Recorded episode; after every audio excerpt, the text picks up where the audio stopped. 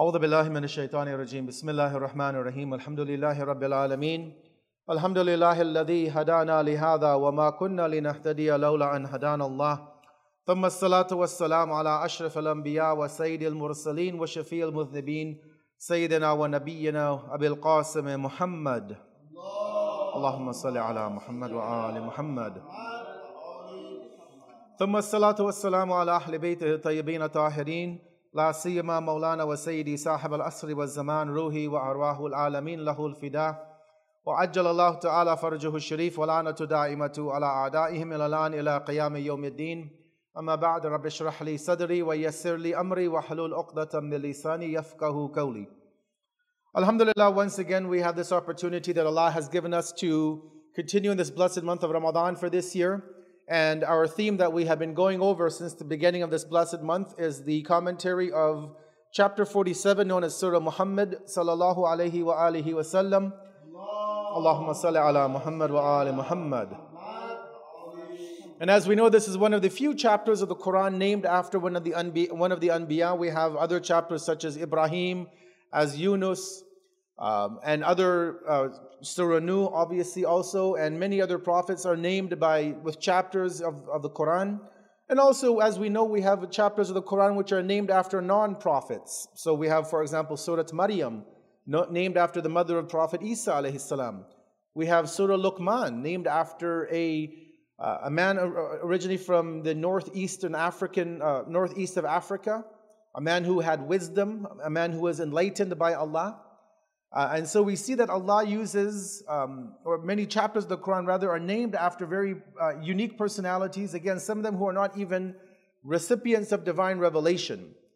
Tonight, as we continue, we're on session number 20. We're getting closer to the end of the chapter.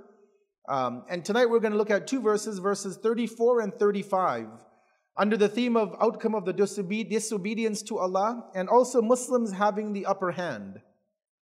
So we'll go right to the first verse for tonight, verse number 34. And Allah says, أعوذ بالله من الشيطان الرجيم إن الذين كفروا وصدوا عن, عن سبيل الله ثم ماتوا وهم كفار فلن يغفر الله لهم Indeed, those who disbelieve and who block people from Allah's way and then die as unbelievers, Allah will never forgive them. So there are a few things in here that I want to touch upon. Obviously, when you look at the translation, it makes complete sense. There's no ambiguity to this verse, unlike some of the other passages we have been reviewing, where translations are quite diverse and opinions are diverse on the meaning. Allah is showing us because if you recall how we began this chapter, or how Allah began the chapter, He began it by saying, Alladina kafaru. So the chapter began with the context, in the context of de- dealing with the kuffar. A, it was either the, the mushrikeen of Mecca who were hell bent on destroying Islam. Um, once the Muslims moved to Medina, because as we said, this chapter was revealed in Medina. Or we mentioned as another option, it could be about the Jews of Medina who are also kuffar in the sense that they were not believing in the message of Rasulullah. So in either, in either case, whatever it may, it may be, either the polytheists, the mushrikeen of Quraysh, or the Ahlul, or some of the Ahlul Kitab, primarily the Jews that were working against Islam, Allah, Allah refers to them, He says, not only are they, are they people who disbelieve, but as we touched upon yesterday, they're also blocking people from Allah's way. Right? They are putting roadblocks, barriers for people to reach Allah. We talked about this last night. I'll just mention it very briefly that it's one thing for somebody not to want to believe in Allah. That's up to them on Yom Al Qiyamah, on Day of Judgment. They'll have their own accountability. But what's worse than disbelief is when you disbelieve and you begin to be an obstacle for people to believe. Like you see the new atheists who are outside on the, on, in the world today and on YouTube, they have a, a massive presence. People who were born into Muslim families and they've left Islam, they have apostated. And you see the way they mock Islam, the way that they mock the followers, and the way that they put doubts into the minds of people who find their videos.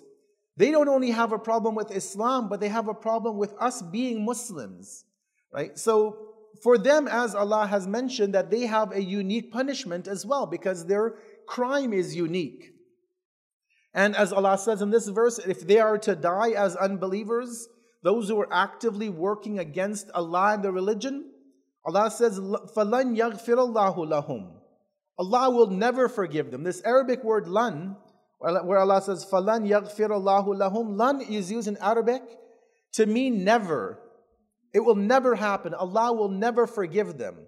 So even in the Quran, you know, when Nabi Musa was speaking to Allah subhanahu wa ta'ala, and Bani Israel come to Prophet Musa and they say, We want to see Allah in the flesh. Right? What does Allah reply to them? He says, Falan tara, He says, Lan tarani, you will never see me. Right? Not in this world, not in the akhirat. How can you see Allah when He doesn't have a physical body? Right? You can only see things that have a physical body and shape to them. And so we can't even see Allah on the day of judgment because there's no head, arms, legs, body. There's no parts that Allah has. Right? So Allah uses this lan many times in the Quran. Here He is telling us that these people will never be forgiven by Allah. Now, if you remember in our previous session, which was yesterday, we looked at verse 32. And look at the similarities here between verse 32 on the right hand side and verse 34 on the left. Verse 34 started, Inna ladina kafaru wa saddu an sabilillah. Verse 34, what we're looking at tonight, Inna ladina kafaru wa saddu an sabilillah. The exact same wording Allah is using. The only part that changes is the end part. But those who disbelieve are both spoken about. Though, and they block people from the path of Allah is uh, mentioned in both verses. The only difference, as we see on the first verse, which we looked at last night, verse 32, is where Allah spoke about those people who are against the messenger of Allah as well, after the truth had been made known to them. So they were actively being disbelievers, even though they acknowledged and accepted that the religion that Allah's messenger was bringing is the truth. But then Allah mentions, right, that He would never, um, whatever they tried to do would never harm Allah. لَن يَذُرُّ shay'an. You and I, or non believers, can never harm Allah in the least. Allah obviously is Al Aziz, Al Qawi, He's all powerful, almighty. So the two groups are, I mean, the two verses speak about the same people, those who disbelieve and block people from the path of Allah. And their outcome basically are two things. One is that all of their good actions will become invalidated, as Allah mentioned in the verse from yesterday, where He says, وَسَيُحْبِتُ أَعْمَالَهُمْ All of their actions will be null and void. And what we see in the verse today, فَلَنْ يَغْفِرَ اللَّهُ لَهُمْ That they will never be forgiven by Allah. So these are obviously people who are at a level of, um, you know, where there is no turning back for them. Now, that doesn't mean that um, and we've mentioned this in the past, but I'll touch upon it again. We're not saying that every single unbeliever out there is destined for hell forever. Right? We recognize in the Quran we have two groups of unbelievers of kuffar. And here, when I, when I mention kuffar, I don't mean Ahlul Kitab, they're a separate category. But you have people who die today as unbelievers, but they don't know the truth. And then you have people who die as unbelievers and they know the truth, right?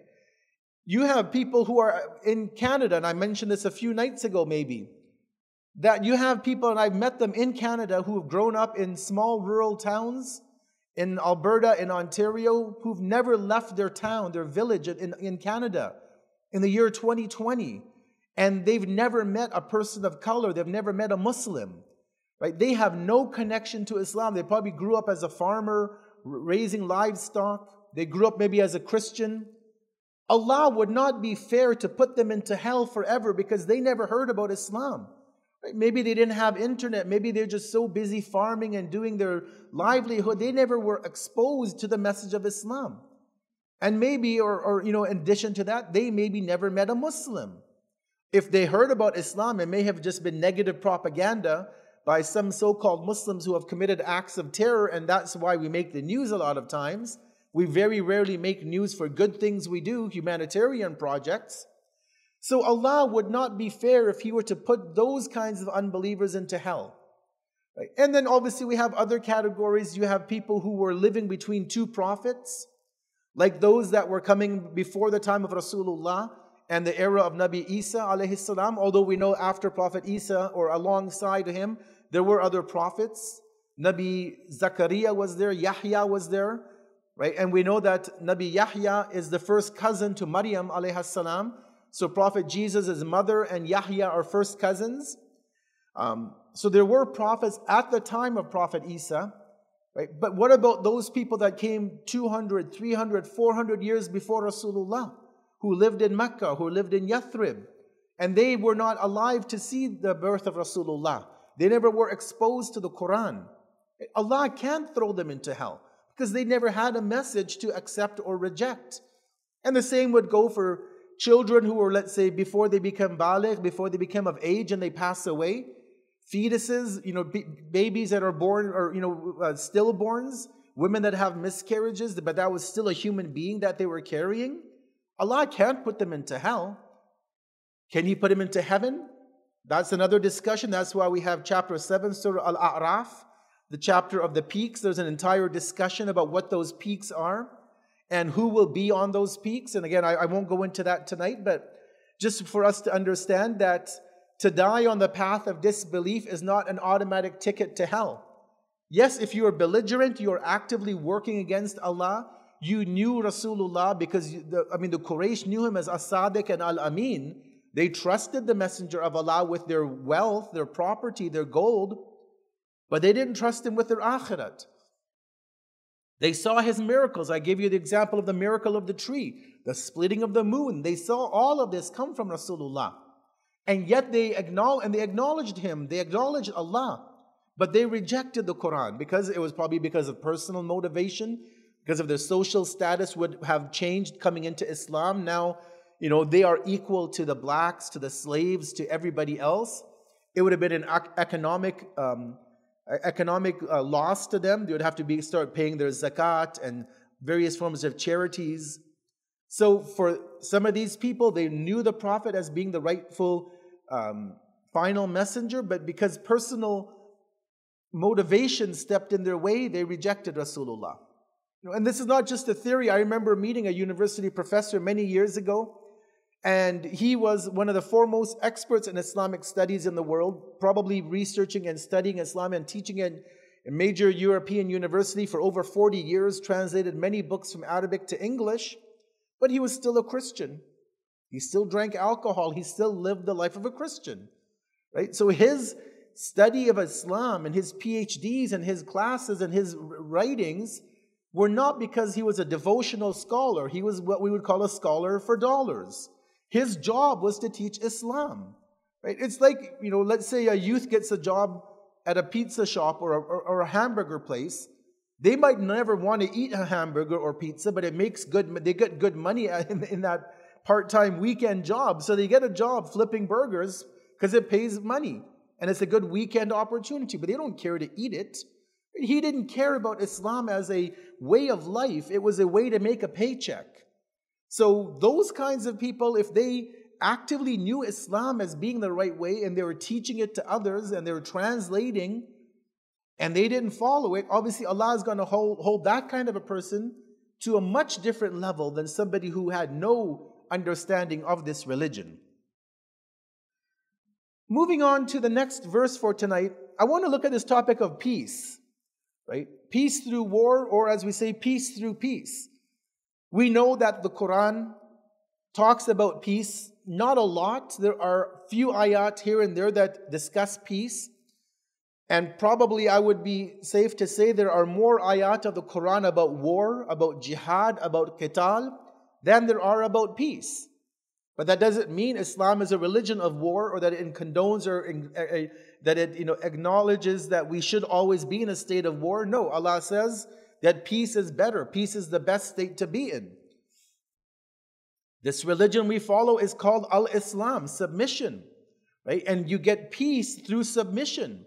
You find peace of mind, you find ease, you find tranquility to submission to the through submission to the will of Allah.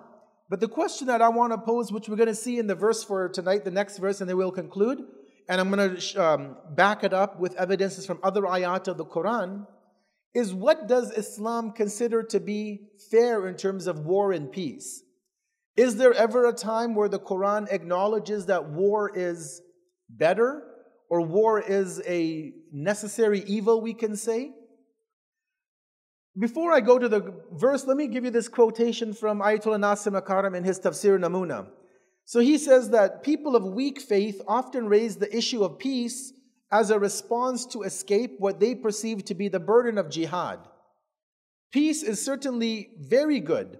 However, the only peace which is valuable is that which serves the lofty goals of Islam and ensures the dignity and honor of the Muslims, not peace that leads to the humiliation and embarrassment of the Muslims. So he's giving us basically uh, the introduction to this verse because keep in mind, as we mentioned probably on the fifth or sixth night, when we refer to that verse where Allah says that the people who had a marad, a sickness in their hearts, would come to Rasulullah and they would be anxiously awaiting revelation. They wanted wahi to come to them. And then the Quran says, but when a verse comes about qital, about fighting, those people who have that sickness in their hearts, they run away. They were basically, they, they were showing that they were believers, they, they were interested in more revelation, but when something comes that doesn't quite fit with our narrative or their narrative, that's when things begin to change. Right? We mentioned even some of our own personal examples. As, as believers, right, we follow the Quran, we follow the Sunnah of the Prophet and the Ahlul Bayt, peace be upon them. When it comes to certain aspects of religion, Right? We love fasting, let's say. We fast in 30 days. We, fa- we pray the, the daily prayers. We do all of the actions that we find to be conducive and easy for us to do and don't break the bank. But then if somebody says to you, by the way, Hajj is wajib on you, you're like, okay, I'll go for Hajj. And then you tell them, by the way, it costs $15,000 now because of all of the fees and taxes that are being implemented on the Hujjaj who go to Mecca and Medina, maybe then we begin to, well, you know what, maybe this religion is, you know, I'll, stick to praying and fasting, but this Hajj thing, you know, it's, it's, it's a lot of money to spend. Or we're told you have to give your zakat, or you have to give your khums, you have to give in the way of Allah. Right? We, many people will gladly devote time to the cause. They'll come and clean the center and vacuum and you know shovel the snow and all of these great things. But then you come and say, we have a fundraising donate, we have, we have a fundraising drive. We need to raise 50,000, 100,000, 200,000. And those who love Islam and who are devoted, they'll have no problem. But those who are maybe a weak of faith and who are kind of not fully and committed to the deen, that's where those people begin to, as the Quran says, in this case, they make excuses. Right? The call for jihad came, the Prophet said, Look, we're going to be attacked. We need to go and defend the, the, the territory. And they would say, You know what? It's better to have a peace treaty. Let's just negotiate with them. Let's not go to war because, you know, war is ugly and we're going to have widows and orphans and men will die. So let's just have peace. And so this is the backdrop behind where this next verse comes into play, uh, verse number 35. And so Allah says in it, فَلَا تَهِنُوا وتدعوا إلى السلم وأنتم الأعلون والله معكم ولن يتركم أعمالكم So when in warfare with the enemy, again keep in mind the words in italics are an explanation, they're not the actual verse of the Quran. But Allah says, so when in warfare with the enemy, do not be faint of heart. فَلَا تَهِنُوا And don't cry out for peace. Right? Where he says, what فَلَا تَهِنُوا وَتَدْعُوا إِلَى السَّلْمِ don't cry out for peace, that we want to, you know, stop the war and let's just go and have a peace treaty, which will bring about your humiliation when you have the upper hand. Antum a'laun. You, the Muslims, are having the upper hand. You're in a battle. You're about to win. Don't go and say, let's have a peace treaty now. And if the enemy comes and says, oh, we submit, we give in, right? What do you do? Do you just say, okay, let's, let's, let's, you know, stop the war? No, Allah says, um, when that happens and you have the upper hand, continue the war. And he says, always bear in mind that Allah is with you. Wallahu ma'akum. And he will never diminish the, reward of your good deeds. So now there's a, a very interesting discussion amongst the commentators of the Quran because on one hand, you and I see this verse where Allah says, you know, um, if you're in the middle of a war, you're in the battle, and your Muslims are approaching victory, and now the enemy says we give in, we submit, are we, are we supposed to just throw in the towel and say, okay, let's have a peace treaty? You know, obviously, I'm, I'm, I'm looking at this from a theoretical point of view because This verse obviously comes to the Prophet 1400 years ago when they are actually dealing with wars face to face with enemies on the battlefield and people are dying. So we're looking at it from a theoretical perspective and maybe what would have been done at that time. But also, let me say this, and I mentioned this in the past in, in, in our various previous tafsir sessions, that we also need to look at these ayat of the Quran in our contemporary era. Right? We don't have, at least in Canada, alhamdulillah, we're not fighting a, a physical war against an enemy force.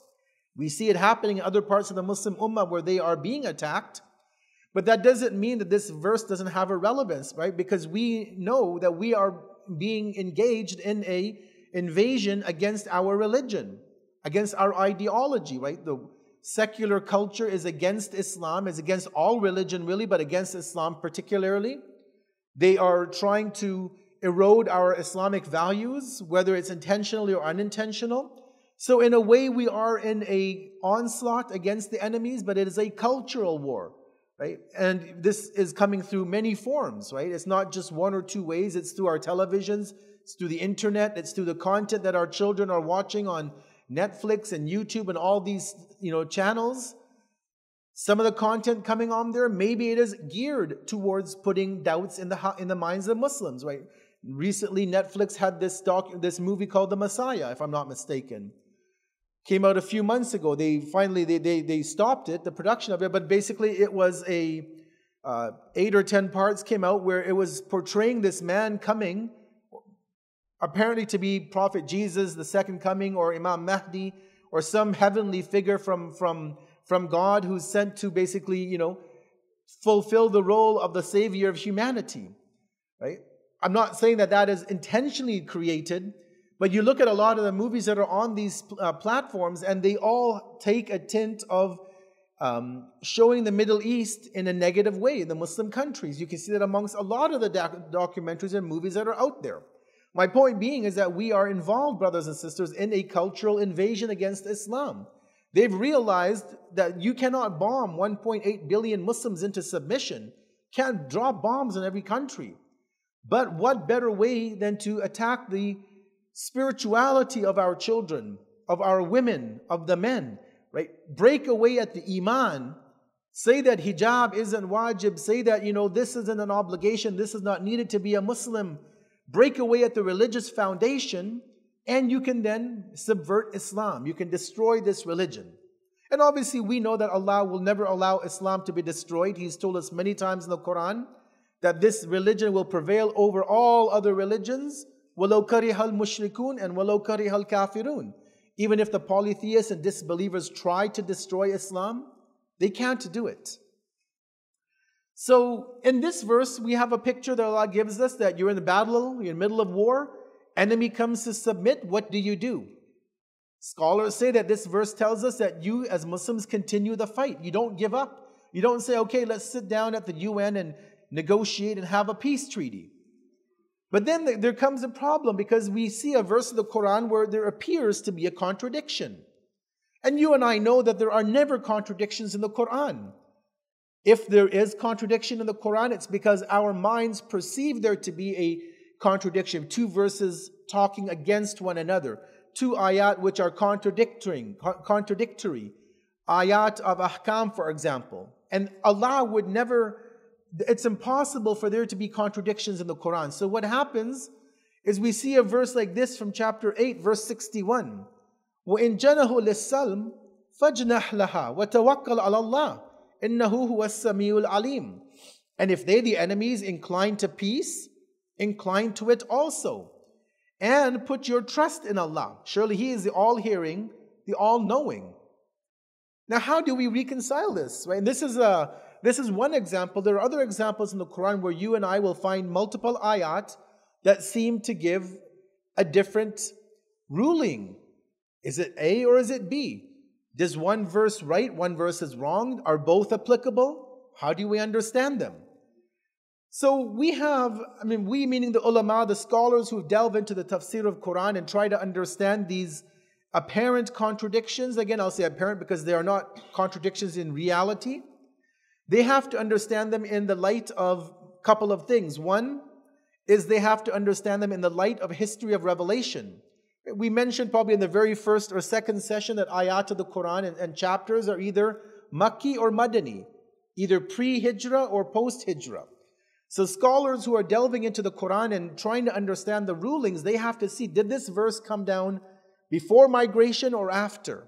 Because there's a possibility, because Allah speaks about this in the Quran, that He may abrogate. One ruling may come years later, as we know, Islam and the Quran took 23 years to come. Maybe 15 years later, that rule is now super, another rule supersedes a previous verse. Right? First 13 years in Mecca, as an example, the Muslims were not allowed to fight or even defend themselves militarily. They moved to Medina. The Prophet establishes Yathrib, it moves, changes it to Medina. It's now the city of the Prophet. And then Allah gives a verse later on that Udina lilladina yuqatilu.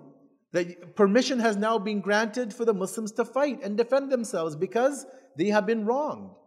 So initially they were not allowed, and then the ruling changed. So scholars here they say that there could be a couple of things. One is that they say that this could be in relation to various scenarios that the Muslims find themselves in.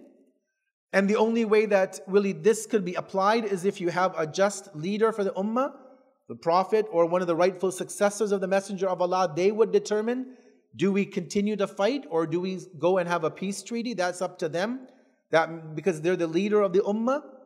Or we have an opinion which is in the hadith, for example, this hadith from the commander of the faithful, Imam Ali, may God's peace and blessings be upon him, where he was asked about this verse, the verse that we're looking at from chapter 47, and the verse that I just mentioned from uh, chapter number 7, and he says that this verse from Surah Muhammad abrogated the other verse. So initially, because Muslims did not have the upper hand, they were small in number, Islam was still a, a growing religion. If the call came for peace, they needed to do that based on their own personal, based on the own circumstances of the ummah at the time. Because Allah recognizes there's a small number of Muslims, they cannot fight. They cannot win the fight. So if the enemy sees that the Muslims get, are getting the upper hand, but they're still in the smaller number, the rule was what? If you have the opportunity, go have peace negotiations. Because peace at that time when Muslims are, are small in number is better than losing the war. Right? So in that time, they were told, okay, now you have peace. Right?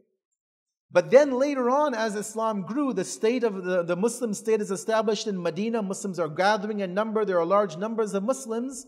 Now the dynamics of Islam change. And now it's not about self preservation and giving up and having peace. Now it's like, look, we have the upper hand. We're a larger number. We're the majority. We're going to fight to the end. Because if we give in, that can signal that the Muslims are weak when they're large in number. So the situation changes, and so ayat have to come to recognize, for the Muslims to recognize that now the dynamics are changing, the rules have to change. You, we have seen that throughout this history of Islam. Fasting in Ramadan did not come in the first 13 years in Mecca, it was way in Medina. Right? Why? Why couldn't Muslims fast in Mecca? It's the same climate, it's no different. The, the, the temperature is there, the times would have been the same, the rulings would have been the same, but they had to progress and grow. Right? The prohibition of alcohol has always been there, but because it was hard for Muslims to stop cold turkey in Mecca, they were, I won't say they are allowed to drink, but it was accepted, it was tolerated from them. But once they get to Medina, that's where the complete prohibition comes. You cannot drink anymore. So the rules had to progress with the progression of the Muslim community and their own spiritual advancement. I'll continue in the next, I'll continue, I'll conclude in the next about 15 minutes I want to look at this topic tonight from the point of view of three verses of the Quran about war and peace in Islam. Is war always bad? No. Every time there's a war in the last 20, 25 years, we have these anti war groups, anti war movements in Canada and around the world where they will have protest rallies. It happens in all the major Canadian capitals. They'll go to Parliament Hill in Ottawa, they'll protest against the war. We saw that happen after 9 11 when Afghanistan was illegally attacked. We saw that when Iraq was illegally attacked in 2003. Every time there is a war, you have people who will stand up and protest the war. And to an extent, they're right. And you know, when we if we go to those rallies in at one level, we are right to protest war because we never want to live in a state of war. we never want there to be war on earth. We never want there to be indiscriminate killing of innocent men, women, and children. It's a reality, right? And we see it today. For those who are seeing what's happening in Ukraine, you know, millions of people have been displaced, Muslim and non Muslim. Thousands of men have probably been killed on both sides. People have lost their homes, their livelihoods. Everything that meant anything to them is gone. They've had to flee by car, by bus, by train. Whatever way they could get out of the Ukraine, they have tried their best. So we never want to say that we condone war. No, we never condone war. Whether it's a Muslim country being attacked or a non Muslim country, at the end of the day, they're all human beings. But Allah gives us three times in the Quran where war is a just and necessary evil. Not that we initiate a war, but we are allowed to take part and to basically bear arms. And there are at least three examples. There might be more, but I've, I've gathered three for tonight. the first example comes in chapter number 2, Surah Al Baqarah, verse 251. Walola, it's a part of a verse, it's not the entire verse, but Allah says, Walola daf'ullahi nas ba'dahum biba'd lafasadatil ard. And if Allah had not enabled, facilitated, permitted people to defend themselves against one another, corruption would surely overwhelm the earth. You look at what's happening in Ukraine, again, a prime example because it's front and center.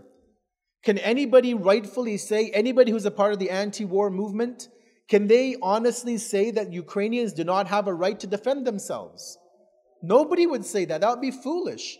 You know, everybody with, a, with an ounce of intellect will say the Ukrainians have every right to defend their territory against the Russian invasion. Nobody can say otherwise. And not only that, look at our brothers in Palestine, in occupied Palestine. Can anybody say they don't have a right to defend Al Aqsa and that holy ground in their homes when land has been stolen from them for the last 60 years? No, they have every right, God given. And if you want to follow the UN Charter, they have every right. The Palestinians have every right to defend themselves, to defend their homes, defend their land. And if it were otherwise, anything other than that, then their entire country would have been stolen from them. As we see, and if you look at the maps, West Bank and Gaza Strip, every day they're taking more and more land the settlers are encroaching on the rights of the Palestinians, who are, by the way, not only Muslims, they're also Christians amongst them who are also equally being harassed and having their land confiscated, having their olive trees destroyed, having their livelihood completely annihilated. But nobody can stand up and say they don't have a right to defend themselves.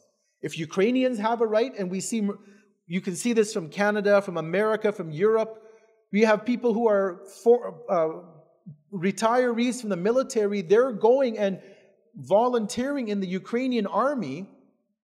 Why don't Palestinians have the same right? Why don't people in Yemen have the same right? Why don't people in Bahrain have the same right? Why don't people in Afghanistan have the same right? If you're going to have one rule for Ukraine, is it because they're blonde hair, blue eyed, white skinned Anglo Saxon Christians that they have a right to defend themselves, but brown skinned Muslims don't have a right to defense? No. Again, it's hypocrisy, and I've talked about it in our Friday prayers. Blatant hypocrisy of the Western world that Ukraine can have billions of dollars of weapons sent every week. Joe Biden seems to be pumping money and, and weaponry into their military, again, which we acknowledge they have a right to defend. But then give the Palestinians weapons, give them F 15s and fighter jets and surface to air missiles as well. Let it be a just and an even balance on both sides. So Allah says people have a right to defend themselves. So we would tell the people who are anti war that yes, we accept the fact that we are anti war, but if there is a war being lodged against an innocent people, they have a right to self defense and self determination. Number two, where does Allah tell us that we have a right to defend ourselves? Chapter 22, verse 40. We have a right to defend religion and houses of worship. Again, a part of the verse. ولولا دفع الله الناس بعضهم ببعض لحدمت صوامع وبيع وصلوات وَمَسَاجِدُ يُذْكَرُ فِيهَا اسْمُ اللَّهِ كَثِيرًا Were it not for Allah's repelling some people by means of other people, monasteries and churches and synagogues and mosques where Allah is regularly worshipped and His name is mentioned much would surely have been pulled down, have been destroyed. Allah is telling us, brothers and sisters, that when religion is being attacked, whether it's a, a synagogue from the Jewish community, we have a, we have a God given obligation to defend a synagogue. We can't let a synagogue burn or be destroyed. We have no problem with Jewish community. Let them follow their teachings. We have a problem with Zionism, but from the Jewish faith, we have no problem. Allah is clearly saying if monasteries are, are attacked, we have to defend it. If churches are being destroyed, we defend them. If synagogues, if masajid are being destroyed or attacked, Allah says He has allowed people to one group to fight against another group to defend these houses of worship. We know, even I think in the UN Charter, you're not allowed to destroy houses of worship. Right? Even if it's a war in a Muslim country, you're not allowed to bomb a church and say, oh, it's Christians, who cares? No, Allah cares. Allah does not want houses of worship to be destroyed. We don't believe what the Christians believe in Trinity and this and that, but we cannot destroy houses of worship. So if it ever happens and there is a war, then as the Quran tells us, people have to stand up for the rights of minorities, especially religious minorities. And Allah shows us clearly in this verse that had that not happened, Allah says you would have seen all of these houses of worship would have been destroyed. Allah would no longer be worshipped on earth.